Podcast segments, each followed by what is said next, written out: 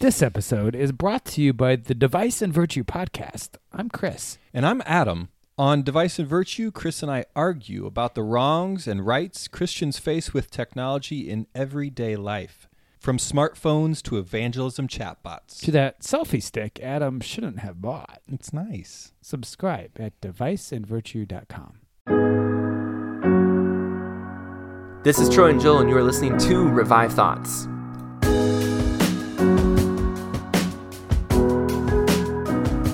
More than this, a soul commences a career that will outlast the earth on which it moves. Every episode, we bring you a different voice from history and a sermon that they delivered. Today's sermon was preached by Theodore Cuyler, and it's called The Value of Human Life. It was preached in Brooklyn, New York in the late 1800s. Joel, life is something we often take for granted. The fact that we are alive right now, breathing, eating, talking to others, is such an amazing thing. So many people have died before us, right? And there's maybe so many to come after us, we're not sure. But in this razor edge of time, here we are. And what we do in that time matters. In some ways, this actually kind of goes back to the heart of Revived Thoughts. Like, we want to bring history's greatest sermons back to life and bring those old truths that we've forgotten to the present. There's a special moment in time, and again, Revived Thoughts is trying to bring that history back to life. But this person we're going to go over today, there's a little bit, honestly, of irony this person was very famous in his day. He has books.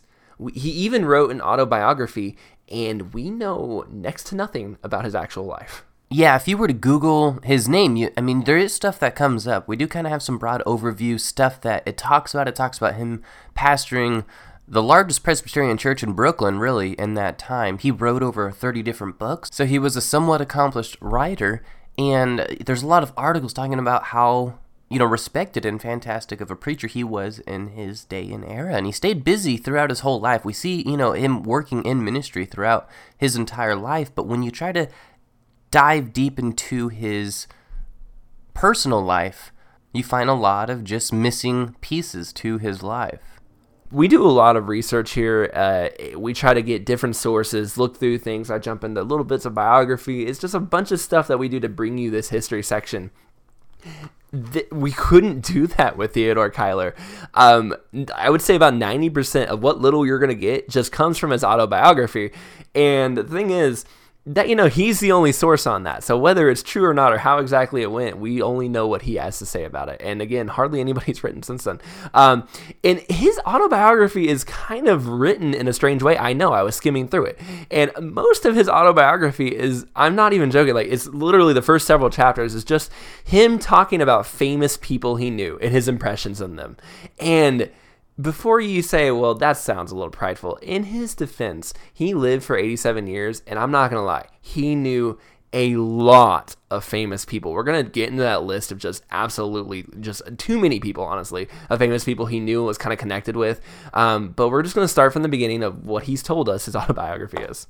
Alrighty, Theodore was born in Aurora, New York in 1822, and he would die in 1909, so he lived a pretty decently long life. His father died when he was very young, and his mother was very poor, and so she would spend time with the Quakers just to get by, just to get some food and, and be taken care of a little bit. And Theodore recollects watching the Quakers and just seeing how they function, and, and that was kind of his his introduction into spirituality. He eventually went to Princeton and became a pastor, and it was pastoring at his church that he met his wife. His wife was visiting, his wife to be, was visiting from a neighboring town and, and was just visiting a church that was in the area.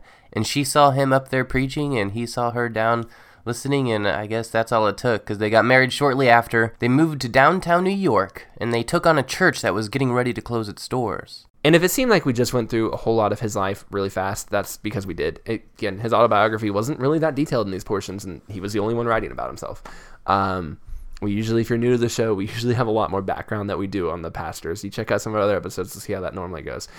Um, so this church is on its last leg, and people were kind of moving out of town. It looked like this was not a place to go, but he um, he really wanted to be useful. He said, I wanted to be somewhere where I knew I could make an impact. And so he jumped in. After a while, revivals take place. This church really gets going and it's back on its feet. He feels great.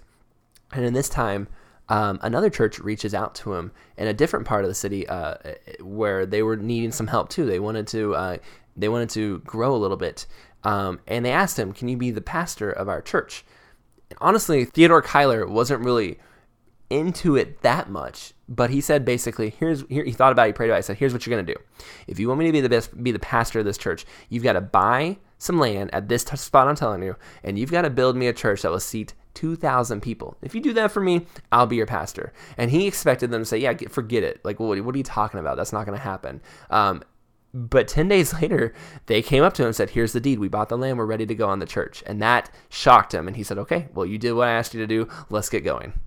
It was in the middle of building this church that the American Civil War broke out, and the whole nation comes to a standstill when that happens. And Theodore would ride alongside the Union soldiers, the boys in blue, and preach to them and minister to them. He saw Abraham Lincoln speak on multiple occasions, and when the war ended, he was a huge advocate of putting people's past differences behind them and loving each other in Christ. A big fan of embracing brothers and sisters in Christ, um, regardless of what side you fell on during the war. Now, there's another side of his life, which is his personal side, you know, his family life. And he um, says that he lost about three children. And I read through his autobiography, but could only learn about two of them. There, I know there was a third one. Um, not sure, not sure what happened. But the first was a son. Uh, it was a twin boy named Georgie. And this um, the devastating loss of his son at that young of an age, and it, it, was very young. It led him to, I think it was about three or four, led him to writing a book called The Empty Crib. And this actually hit America at a really special time. I, I don't want to say he was on the bleeding edge per se, but this was kind of, I don't know if you know much about history, but back in the day, children were not treated the best. And during this time, after the Civil War, America started to kind of really reawaken to how do we treat our kids? How do we teach them? How are we going to grow the next generation? Maybe because they just lost so many in the Civil War. I'm not sure. But his book, The Empty Crib, just discussing how hard it is to lose a child came out right at the right time and really was a was a kind of a trailblazing book in this area nobody had really written about losing a child and it, just it was very important to a lot of people who had lost children this book meant everything he would receive thousands of letters of condolences and in fact um, and empathy. And, and for a while, the grave spot of Georgie would just be visited by parent after parent after parent who just said they could relate. He couldn't even get to the grave spot himself, he said, because there were just always other grieving parents who knew what it was like to lose a child. In an era where people weren't really talking about it, he led the way. Later on, um, his daughter at the age of 22, and he said she was full of life. Um, she got typhoid, and she would also die. And he would write another book, and it would receive very similar acknowledgments. It was this big deal. It's very important. Um, I, it, when I was doing research, it was actually psychologists that were talking about this book, book these books more than Christians. Um, it's something we talk about a lot on the show, but it's amazing how many of these pastors just have been through incredible suffering. Especially, uh, I, I, think many of us think, man, the worst thing that can happen to you is losing your children. Yet, so many of the people on Revived Thoughts have been through that. But the fact that he wrote books and was open to the world like that, it, it just it made a difference. Another big part of Theodore's life was being a part of the temperance movement and if you're not American, you may not know a whole lot about the American temperance movement, but it was in the late 1800s into the early 1900s, and it was basically this movement to try to do away with alcohol. Many people saw it as the source of all kinds of problems and believed that society would be more moral and better without it, essentially. And this actually led to a period of time in the early 1900s called Prohibition, where alcohol was criminalized. It was illegal, and that obviously didn't last. Uh, alcohol is still very legal in America to this day, but for a short period of time during this era, the anti-alcohol movement in America had a pretty successful push, and Theodore was one of its biggest proponents. He was preaching, he was fighting for it, he was doing everything he could for it. Now, at the top of the show, we promised you a list of his friends, and we will give you that ridiculously long list after the break.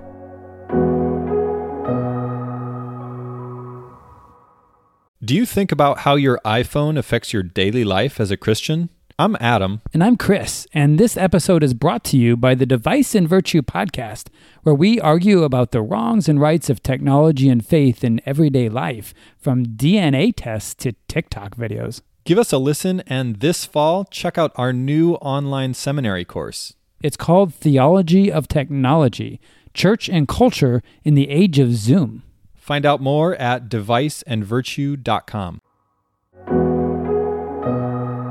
All right, so because he spent time in the United Kingdom and in one of the main cities of America, New York, as a pastor of a big church, he ended up having a pretty incredibly, you know, this is who's who, of, especially of Christian names back in the day.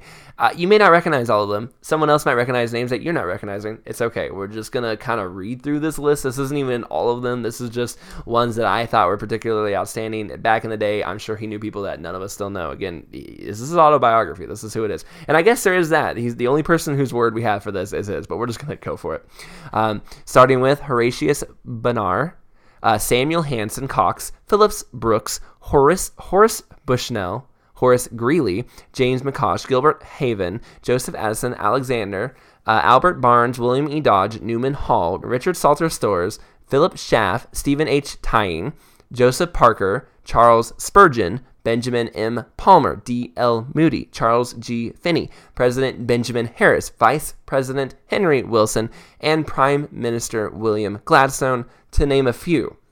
This guy knew all these people, did all this traveling. It's very strange to me that the only person who can talk about him is himself, the autobiography, but this is what we know.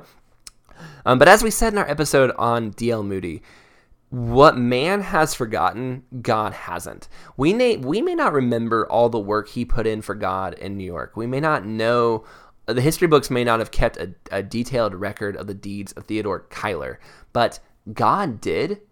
And in this sermon, he talks about the value of human life. And it's this really, dis- it's just amazing description. It really goes into detail of just how important it is that we are humans and alive right now. How, and I really was honestly moved deeply by this because when you think about how important and precious this moment of time God has given you is, how few people still have that life, honestly, it makes you grateful to be alive and it suddenly makes you realize I am here for a purpose and I need to spend that time that I have well.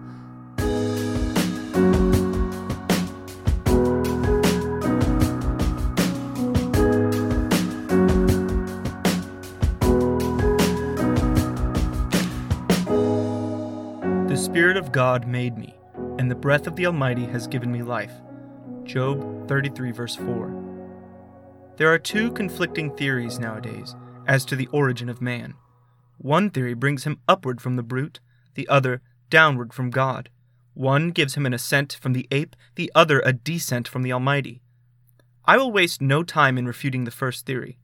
The most profound physicist of Europe, Professor Virchow of Berlin has lately asserted that this theory of man's evolution from the brute has no solid scientific foundation. Why should you and I seek to disprove what no man has ever yet proved or will prove? The other theory of man's origin comes down to us in the oldest book in existence, the book of Job, and tallies exactly with the narrative in the next oldest books, those compiled by Moses. The Spirit of God has made me, and the breath of the Almighty has given me life. That is the Bible account of your ancestry and mine. We make a great deal of ancestry. The son of a duke may become a duke. The child of a king has royal blood in his veins, and a vast deal of honor is supposed to descend with an honorable descent. If we grant this true, it proves a great deal. It proves more than some of us imagine. It proves that there is something grander than for man to have for his sire a king or an emperor, a statesman or a conqueror, a poet or a philosopher. It looks to the grandest genealogy in the universe, the ancestry of a whole race, not a few favored individuals, but all humanity. My brethren, fellow sharers of immortality, open this family record. Trace your ancestry back to the most august parentage in the universe one is our Father, God. One, our elder brother, Jesus. We all draw lineage from the King of Kings and the Lord of Lords. Herein consists the value and dignity of human life. I go back to the origin of the globe. I find that for five days the creative hand of the Almighty is busy in fitting up an abode of palatial splendor. He adorns it. He hollows the seas for man's highway, rears the mountains for his observatories, stores the mines for his magazines, pours the streams to give him drink, and fertilizes the fields to give him daily bread. The mansion is carpeted with lush greenery, illuminated with the greater light by day, lesser lights by night. Then God comes up to the grandest work of all. When the earth is to be fashioned and the ocean to be poured into its bed, God simply says, Let them be, and they are. When man is to be created, the Godhead seems to make a solemn pause, retires into the recesses of his own tranquillity, looks for a model, and finds it in himself. And God said, Let us make man in our image, after our likeness. So God created man in his own image. In the image of God created him. Male and female created them. So God breathed into man's nostrils the breath of life, and he became a living soul. No longer a beautiful model, no longer a speechless statue, but vivified, life. That subtle, mysterious thing that no physicist can define, whose lurking place in the body no medical eye has yet found out. Life came into the clay structure. He began to breathe, to walk, to think, to feel in the body. The nephesh, the word in the Hebrew means, in the first place, the breath of life. Then, finally, by that immortal essence called the soul. Now, it is not my intention to enter into any analysis of this expression, the spirit, but talk to you on life, its reach and its revenue, its preciousness and its power, its rewards and its retributions, life for this world and the far reaching world beyond. Life is God's gift, your trust and mine. We are the trustees of the giver, from whom at last we will render account for every thought, word, and deed in the body. In the first place, life in its origin is infinitely important.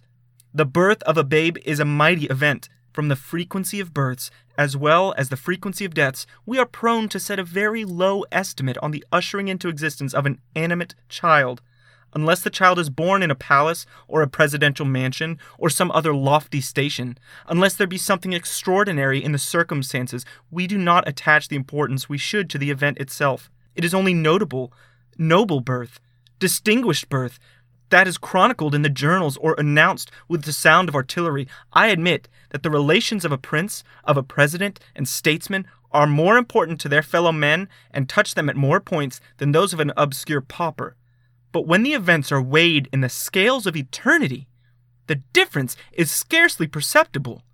In the darkest hovel in Brooklyn, in the dingiest attic or cellar, or any place in which a human being sees the first glimpse of light, the eye of the omniscient beholds an occurrence of the profound. A life is begun, a life that will never end.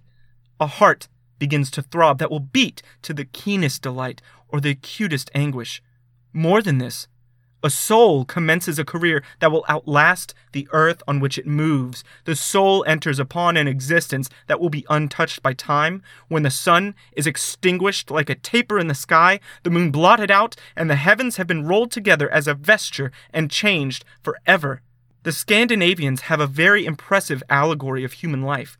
They represent it as a tree, the Yggdrasil, or the tree of existence whose roots grow deep down into the soil of mystery. The trunk reaches above the clouds, its branches spread out over the globe. At the foot of it sit the past, the present, and the future, watering the roots. Its boughs, with their unleafing, spread out through all lands and all time. Every leaf of the tree is a biography, every fiber a word, a thought, or a deed. Its boughs are the histories of nations. The rustle of it is the noise of human existence onward from of old. It grows. Amid the howling of the hurricane, it is the great tree of humanity. Now, in that conception of the unbelieving Norsemen, we learn how they estimated the grandeur of human life. It is transcendent, a momentous thing, this living, bare living, thinking, feeling, deciding. Life comes from God. He is its author. It should rise toward God, its giver, who is alone worthy of being served, that with God it may live forever. In the next place, human life is transcendently precious from the services it may render to God in the advancement of His glory. Man was not created as a piece of guesswork flung into existence as a waif. There's a purpose in the creation of every human being God did not breathe the breath of life into you, my friend, that you might be a sensuous or a splendid animal. That soul was given to you for a purpose worthy of yourself, still more of the Creator. What is the purpose of life? Is it advancement? Is it promotion? Is it merely the pursuit of happiness? Man was created to be happy, but to be more, to be holy. The wisdom of those Westminster fathers that gathered in the Jerusalem chamber summarized it into the well known phrase Man's chief end is to glorify God and enjoy Him forever. That is the double aim of life duty first, then happiness as the consequence, to bring in revenues of honor to God, to build up His kingdom, spread His truth, to bring this whole world of His and lay it subject at the feet of the Son of God. That is the highest end and aim of existence, and every one here that has risen up to that purpose of life lives. He does not merely vegetate, he does not exist as a higher type of animal. He lives a man's life on earth, and when he dies, he takes a man's life up to mingle with the higher life of paradise. The highest style of manhood and womanhood is to be attained by consecration to the Son of God. That is the only right way, my friends, to employ these powers which you have brought back to your homes from your sanctuary. That is the only idea of life which you are to take tomorrow into the toils and temptations of the week. That is the only idea of life that you are to carry to God in your confessions and thanksgivings in the closet. That is the only idea of life on which you are to let the transcendent light of eternity fall. These powers, these gifts, the wealth earned, the influence imparted, all are to be laid at the feet of him who gave his life for you. Life is real, momentous, clothed with an awful and an overwhelming responsibility to its possessor. No, I believe that life is the richest of boons, or the most intolerable of curses. Setting before you the power of a well spent life, I might of course point first to the radiant pathway that extended from Bethlehem's manger to the cross of Calvary. All along that path, I read the single purpose of love, all embracing and undying. My meat is to do the will of him that sent me. I have glorified you on earth. I have finished the work you gave me to do. Next to that life, we place the life begun on the road to Damascus. In him Christ lived again, with wondrous power present in the utterances and footsteps of the servant. For me to live is Christ. That is the master passion of Paul. Whether he ate or drank, gained or lost, created or suffered, Christ filled the eye and animated every step. The chief end of Paul was to glorify his Savior, and of the winding up of that many sided term of existence, he could exclaim, not boastfully, but gladly, I have fought the good fight, I have finished my course, I have kept the faith, there is laid up for me a crown of righteousness. I found myself lately studying with intense interest the biography of Baxter.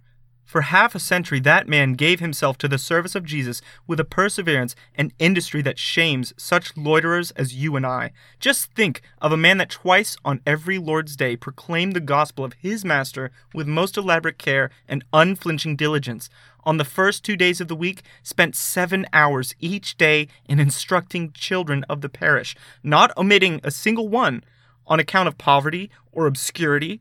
Think of him devoting one whole day each week to care for their bodily welfare, devoting three days to study, during which he prepared 160 instructive volumes saturated with the spirit of the word, among them that immortal saint's everlasting rest that has guided so many a believer up to glory. The influence of one such life as that changed the whole aspect of the town of Kidderminster. When he came to it, it swarmed with ignorance, bribery, Sabbath breaking, vice. When he left it, the whole community had become sober and industrious, and a large portion converted and godly. He says, quote, On the Lord's Day evening, you may hear hundreds of families in their doors singing psalms or reading the Bible as you pass along the streets. Unquote. 1,600 sat down at one time to his communion table. Nearly every house became a house of prayer. Such was one life the life of a man who most of the time was an invalid, crying out to God for deliverance from the most excruciating bodily pains. Such was one life on which was stamped holiness to Jesus, and out of which flowed the continual efflux of Christian power and compassion. Such a man never dies. Good men live forever.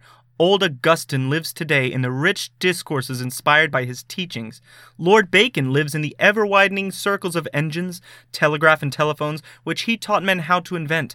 Elizabeth Fry lives in the prison reformers, following her radiant and beneficial footsteps. Bunyan lies in Bunhill Fields, but his bright spirit walks on the earth in the pilgrim's progress. Calvin sleeps at Geneva, and no man knows his tomb to this day, but his magnificent vindication of God's sovereignty will live forever. We hail him as, in one sense, an ancestor of our republic. Wesley slumbers beside the City Road Chapel. His dead hand rings 10,000 Methodist church bells round the globe. Isaac Watts is dead, but in the chariot of his hymns, tens of thousand spirits ascend today in majestic devotion. Howard still keeps prisons clean. Franklin protects our dwellings from lightnings. Dr. Duncan guards the earnings of the poor in the savings bank. For a hundred years, Robert Raikes has gathered his Sunday schools all over Christendom, and Abraham Lincoln's breath still breathes through the life of the nation to which, under God, he gave a new birth of freedom. The heart of a good man or a good woman never dies. Why, it is infamy to die and not be missed. Live, immortal friends. Live as the brother of Jesus. Live as a fellow workman with Christ in God's work. Phillips Brooks once said to his people, I exhort you to pray for fullness of life, full red blood in the body, full and honest truth in the mind, fullness of consecrated love to the dying Savior in the heart. In the next place, life is infinitely valuable, not only from the dignity of its origin and the results and revenues it may reach, but from the eternal consequences flowing from it. This world, with its curtaining of light, its embroideries of the heavens, and its carpeting of greenery is a solemn vestibule to eternity. My hearer, this world on which you exhibit your nature this morning is the porch of heaven or the gateway of hell. Here you may be laying up treasures through Christ and for Christ to make you a millionaire to all eternity. Here, by simply refusing to obey, by rejecting the cross, by grieving the Spirit, you may kindle a flame that will consume and give birth to a worm of remorse that will prey on your soul forever and ever. In this brief 20 years, 30 or 40, you must, without mistake, settle a question. The question of which will lift you to the indescribable heights of rapture or plunge you into the depths of darkness and despair. I am a baby at the thought of the word eternity. I have racked this brain of mine in its poverty and its weakness and have not the faintest conception of it, any more than I have of the omnipresence of Jehovah, yet one is as real as the other, and you and I will go on in the continuation of an existence that outnumbers the years as the Atlantic drops outnumber the drops of a brook, an existence whose ages are more than the stars that twinkled last night in the firmament, an existence interminable, yet all swinging on the pivot of that life in that pew. It is overpowering. How momentous, then, is life. How grand its possession. What responsibility in its very breath. What a crime to waste it. What a glory to consecrate it. What a magnificent outcome when it all will shuffle off the coil and break itself free from its entanglements and burst into the presence of its giver and rise into all the transcendental glories of its everlasting life. In view of that, what a solemn thing it is to preach God's word and to stand between the living and the dead.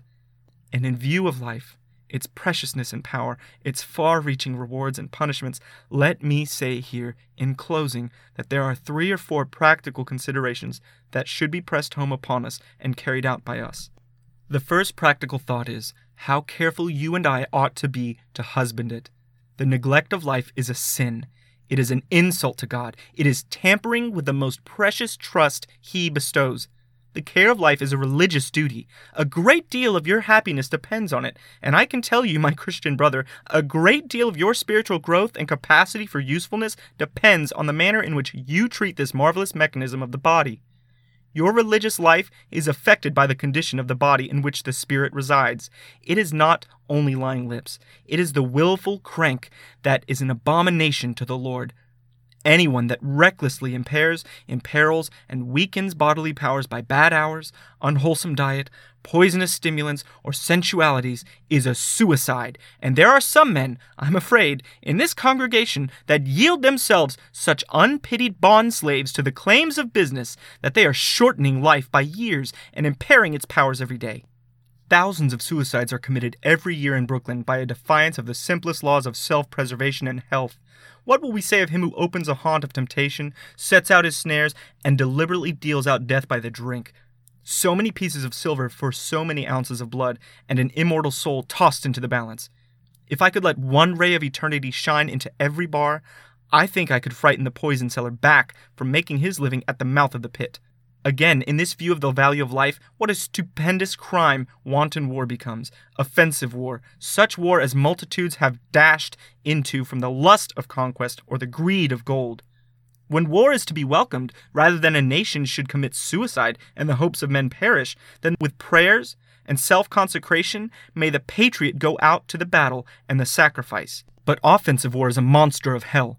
With all our admiration for Napoleon's brilliant and unsurpassed genius, there are passages in his life that make my blood sometimes tingle to the finger ends and start the involuntary hiss at the very thought of such a gigantic butcher of his fellow creatures. If that man knew that a battery could be carried only at the cost of a legion of men, he never hesitated to order their sacrifice as lightly as he would the life of a gnat. I read that after what is called his splendid victory at Austerlitz was over and the triumph was won, and the iron crown of empire was fixed on his brow, as he stood on the high ground, and he saw a portion of the defeated Russians making a slow, painful retreat over a frozen lake. They were in his power. He rode up to a battery and said, Men, you are losing time. Fire on those masses. They must be swallowed up. Fire on that ice. The order was executed. Shells were thrown and went crashing through the battle bridge of ice, and amid awful shrieks, hundreds upon thousands of poor wretches were buried in the frozen waters of that lake. I believe the dying shrieks of his fellow creatures will haunt the eternity of a man who prostituted the most magnificent powers the Creator fashioned in this our century of time to the awful work of shortening life, tormenting his fellow creatures, and sending a million unbidden before God. Once more, I emphasize upon you, my beloved people, life, its preciousness and power, its rewards and its retributions. And yet, what a vapor! What a flight of an arrow! What a tale that is told! Short, yet infinite in its reach and its retribution. When life is represented as an arrow flight and a vapor, it is not that it may be underrated in its infinite importance, but only that we may be pushed up to the right sense of its brevity. Everything in God's world ennobles humanity and exhibits life as earnest, solemn, decisive, momentous. The highest ends are proposed to it while it exists. The most magnificent rewards are held out at the termination of its consecrated vitalities. At the end of it is the great white throne and the decisions of the judgment. Some of you turning from this discourse this morning, may say it was nothing but sacred poetry, because your life is only the steady, monotonous round of a mill horse, tomorrow across the ferry, home at night, through its routine in the shop, in the counting room, in the family, on the Sabbath in church, and say, I see nothing in my life that so sparkles or shines or has this sublime characteristic? Ah, my friend, grant that your life may be the mill round of the mill horse. You turn a shaft that reaches through the wall into eternity. And the humblest life in this house sets in motion revolving wheels that will at last grind out for God's garner the precious grain, or else the worthless chaff of a wasted existence. So again I say, life is the porch of eternity, the only one we will ever have. And you are to decide now whether it will be the uplift from strength to strength, from glory to glory, or the plunge downward and still downward and deeper downward to darkness and eternal death. My friend, what sort of life are you living? A really earnest, humble consecration to God? Go on. Live as I mean to do, as long as God will spare power and intellectual faculty to serve Him. Live as long as you can, as largely as you can and then carry all life's accumulation and lay it down at the feet of him whose heart broke for you and me on the cross of Calvary and say, Master, here I am, and the life you have given me.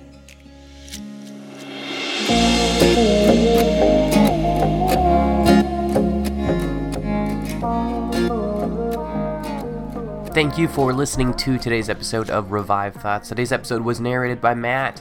Matthew is the husband of one wife and father of four kids. He's a former Marine who works in IT support in the Air Force. He also moonlights as an amateur voiceover artist. He came to saving faith in Christ in 2010 and has since had a passion for defending the faith, discipling others, and participating in the kingdom work that God has called him to. Feel free to check out our website at revivedthoughts.com. There you can find the transcript for today's episode and all of our episodes. Thank you so much for all the different ways people have shared and loved on the show, sharing it with friends, letting others know, posting about it. All of that is a great way to help us. If you would like to help us in another way, you can donate to us on Patreon.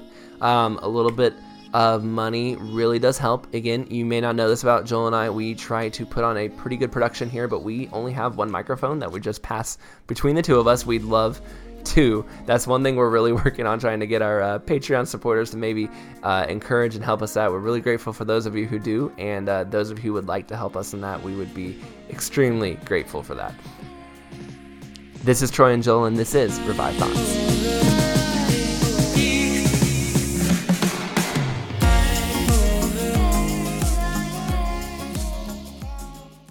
This episode is brought to you by the Device and Virtue podcast. I'm Chris. And I'm Adam.